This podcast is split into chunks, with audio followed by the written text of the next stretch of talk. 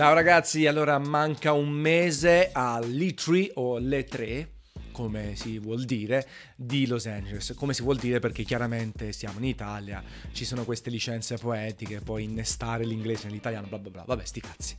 Allora, io 99% non andrò a Los Angeles per una serie motivi eh, di, dispera- disparati, stavo dicendo disperati, eh, perché il budget per le tre di Los Angeles ho preferito metterlo nella startup di Gameplay Café,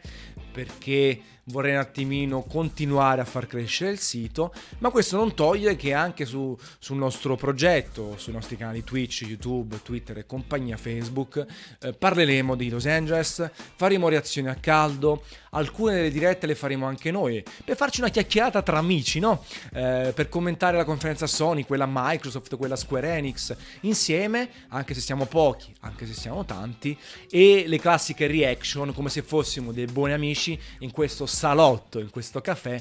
che da questo punto di vista sta avendo per quanto mi riguarda un successo clamoroso, sono proprio bene e contento di come sta andando il progetto, ecco, proprio perché non c'è questa paura, questa fretta, come ho detto anche in altri video, di dover fare grandi numeri. Ecco, le tre, le tre eh, secondo me ci dobbiamo scordare la, la, next gen, perché è ancora presto, perché Xbox One X è stata annunciata, è uscita nel mercato da poco, perché Switch ha un anno e mezzo, perché Sony con PlayStation sta andando a palla di fuoco, sta comunque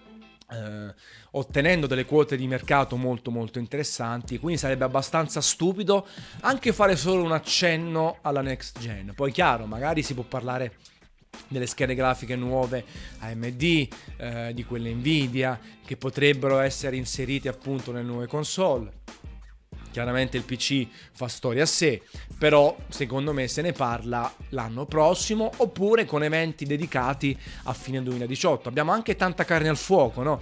Devono uscire eh, i The Last of Us Parte 2, i Death Stranding, i Spider-Man, tutti gli annunci di Microsoft, eventualmente un Gears of War, un Halo, qualche nuova IP, eh, i Metroid, i Pokémon. Um, c'è davvero troppo tanto che deve uscire in questa generazione. E quindi sarà un E3 di transizione, non credo brutto, perché ci sono stati no, dei E3 di Los Angeles brutti,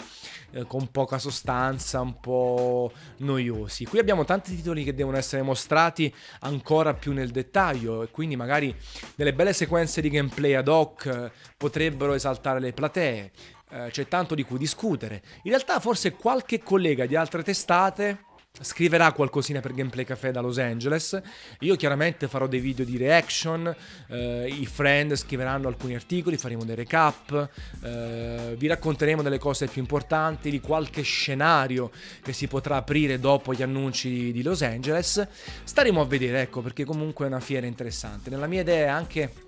magari fare una sorta di mega tabellone anche con i colleghi del settore e fare un po' di previsioni. Sono le classiche bombe di Maurizio Mosca, del fu Maurizio Mosca, e dire quale sarà per te la bomba delle tre, eh, cosa verrà annunciato, cosa non verrà annunciato, eh, quando uscirà il titolo più atteso di sempre, verrà annunciato Half-Life 3 e robe eh, simili. Quindi sarà molto interessante vedere cosa succede in questa fiera. Io un po' mi dispiace non andarci, ci sono stato per 16 anni consecutivi, in realtà già lo scorso anno eh, non sono stato ed è stato anche uno dei motivi vari per i quali ho lasciato multiplayer.it, però è sempre un arrivederci, io sono sicuro che tornerò alle 3 di Los Angeles, ma voglio, voglio, tornarci con qualche collega, voglio fare una bella copertura, ecco, non voglio andare da solo e precludermi tutto il resto. Eh, quest'anno forse è molto più importante esserci a casa, scrivere, fare video, raccontarvi tutto e poi quando si può andare in 2, 3, 4 persone, allora magari fare una copertura sul posto anche con eh, maggiori mezzi a disposizione. Detto questo, poi ci sarà la Gamescom di Colonia, quella è un po', più semplice e magari se qualcuno di voi vuole venire con me o con noi si faccia sentire, c'è il Tokyo Game Show, ma lì perché sono legato al Giappone e adoro il Giappone, ci sono stato 21 volte, è l'unico posto all'infuori dell'Italia, di Napoli, del quale torno quasi come se fosse la prima volta, quindi magari lì si può forzare la mano o possiamo fare un progettino, qualcuno di voi ha già manifestato l'interesse per venire con me, anche in questo caso scrivetemi Vediamo un attimino. E volevo proprio tornare sulla next gen, nel senso che anche qui eh, prepariamoci a qualcosa di meno eccitante rispetto al eh, passato, cioè lo stacco che ci sarà tra PS4 Pro e Xbox One X rispetto ai loro successori sarà più ridotto, sia perché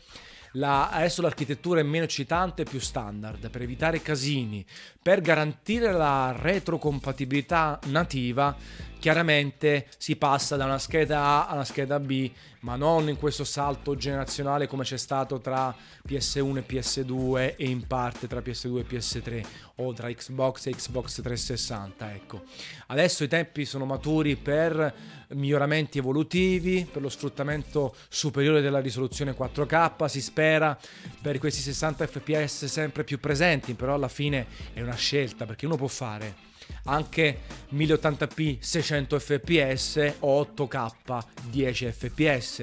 eh, se la console supporta le risoluzioni, poi in base a quanto pompi la parte grafica, la parte tecnica, devi ridurre il frame rate, devi ridurre la risoluzione, devi aumentarla e tutto. No? Se fai un gioco in wireframe puoi farlo andare anche a 4K nativi 60 fps,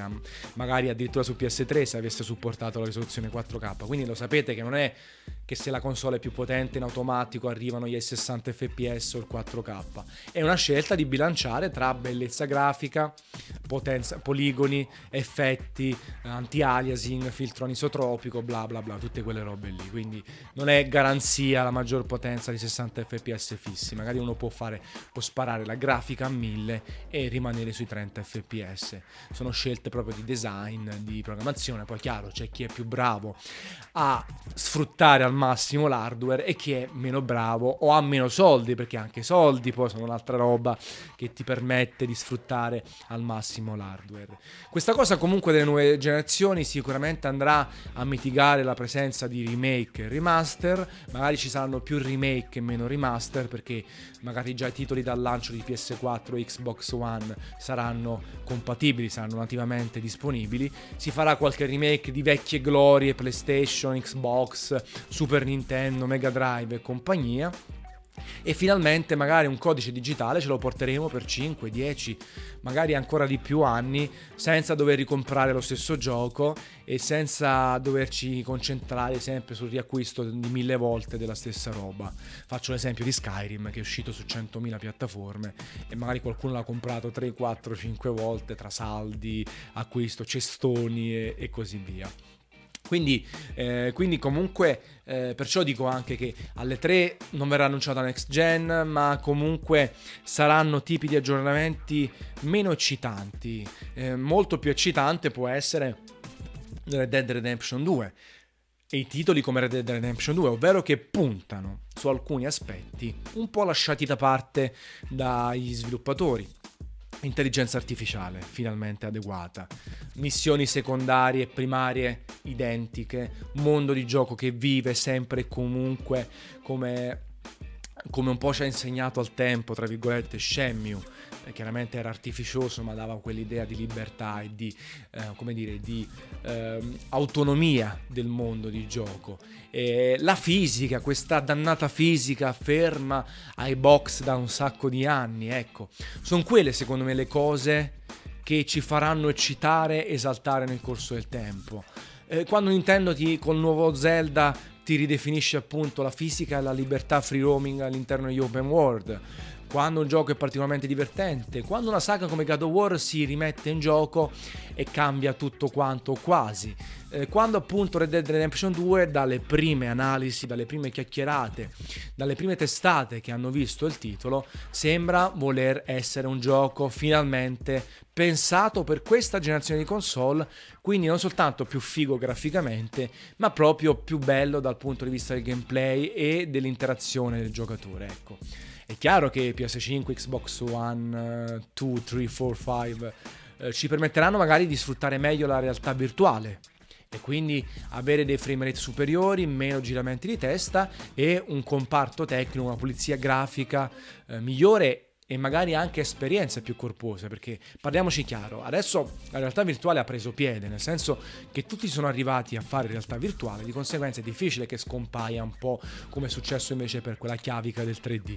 Eh, però, al di là di poche cose, tipo Resident Evil 7, eh, titoli di qualità che girano nativamente anche in realtà virtuale ce ne sono pochi. Allora sarebbe bello vedere ehm, i grandi sviluppatori, la stessa Nintendo, Microsoft, Naughty Dog, fare esperienze alla stregua di un Uncharted eh, di qualità tipo Uncharted su PlayStation VR oppure di produttori su PC, su Oculus, su HTC Vive e tutte le varie cose. Sicuramente Microsoft sta facendo qualcosina. Nintendo chiaramente ha un hardware molto limitato, già PS4 liscia è stralimitata per PlayStation VR, la Pro un po' meglio, ecco. Eh, quindi è chiaro, è tutta un'evoluzione, non avremo uno scenario del tipo iPhone o Samsung e così via, ovvero un aggiornamento annuale, però i stacchi saranno sempre più ridotti anche per questioni, come vi ho detto prima, dell'architettura, che, che è meno rivoluzionaria, ma garantisce continuità, più facilità di sviluppo e, e quindi sono finiti purtroppo forse, o, a ragione quei tempi no, del cell, del custom eh, GPU, uh, eh, di quelle cose innovative che, per, che permettevano alle console, soprattutto nei primi mesi o primi anni di vita, di avere un vantaggio competitivo rispetto al PC, rispetto a, allo standard, perché eh, venivano sfruttati in maniera differente e quindi si otteneva delle cose fantastiche o diverse grazie a queste configurazioni. Adesso non è così, ci troviamo nel 2018, ragazzi, non dobbiamo essere troppo nostalgici perché i tempi cambiano. Poi magari tra 5 anni cambia ancora tutto, scompaiono appunto le console e ci impiantano qualcosa qui oppure tutto in streaming perché finalmente si trova come azzerare del tutto il lag e giocare anche su un PC di 100 anni fa eh, God of War 6 ecco, eh, dobbiamo vivere il momento storico, dobbiamo farcene una ragione, in realtà poi l'offerta videoludica è fantastica, è meravigliosa, c'è una varietà estrema grazie a Nintendo, grazie a PC con Steam e tutta l'Humble Bundle, GOG e compagnia, ci sono le esclusive PlayStation, ci sono i servizi Microsoft, quindi se uno può vedere in realtà si può giocare a tutto di più, poi chiaro c'è qualcuno che magari che videogioca per 15 anni consecutivi arriva a una fase di stanca e dice oh io non ce la faccio più, eh, eh, basta sempre le solite esperienze. Allora lì bisogna cominciare ad andare a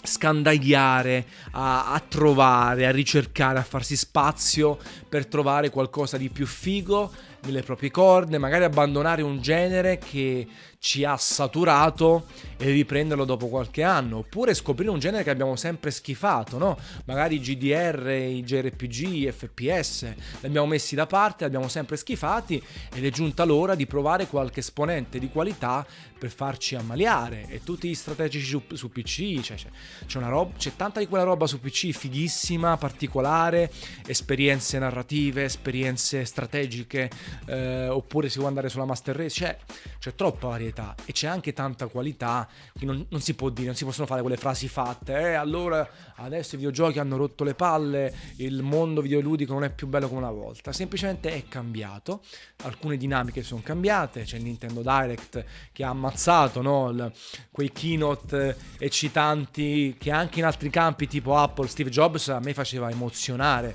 quando faceva, al di là di tutto, al di là del fatto che fosse un venditore di fumo o che Apple eh, prezzi dopo altri, tutte queste cose qui che ne ho parlato tra altre cose in un altro podcast, però quando c'era una conferenza Apple con Steve Jobs sul palco era proprio uno spettacolo da vedere. Adesso queste cose sono finite, ogni tanto ci prova Sony, ma anche loro hanno deciso di abbattere le chiacchiere e andare sul contenuto. Eh, e quindi ecco, bisogna, eh, dicevo, per, e lo dico per l'ultima volta, contestualizzare ai tempi moderni. Però non, non si può dire, non accetto le persone che dicono eh, siamo in una fase di noia, siamo in una fase di stanca. Forse siete voi che lo dite, che vi siete annoiati. Allora forse è meglio mettere da parte un po' il videogioco, eh, parlare d'altro, curare un altro hobby, poi magari ritornare e farsi di nuovo scoccare quella scintilla fantastica, ecco. Questo è quanto, ragazzi. Quindi un podcast, una chiacchierata che parte dalle 3 e finisce sulla next gen. Ma giusto volevo raccontare questo anche perché ho un po' capito dai vostri feedback eh, nei vari articoli e nelle varie chiacchierate che questo argomento è di interesse. Quindi, come al solito, mi invito a faccio un po' lo youtuber, a lasciare i commenti qui sotto il vostro punto di vista, mandarmi a quel paese, ma nel frattempo vi anticipo e vi do una bella capata in bocca.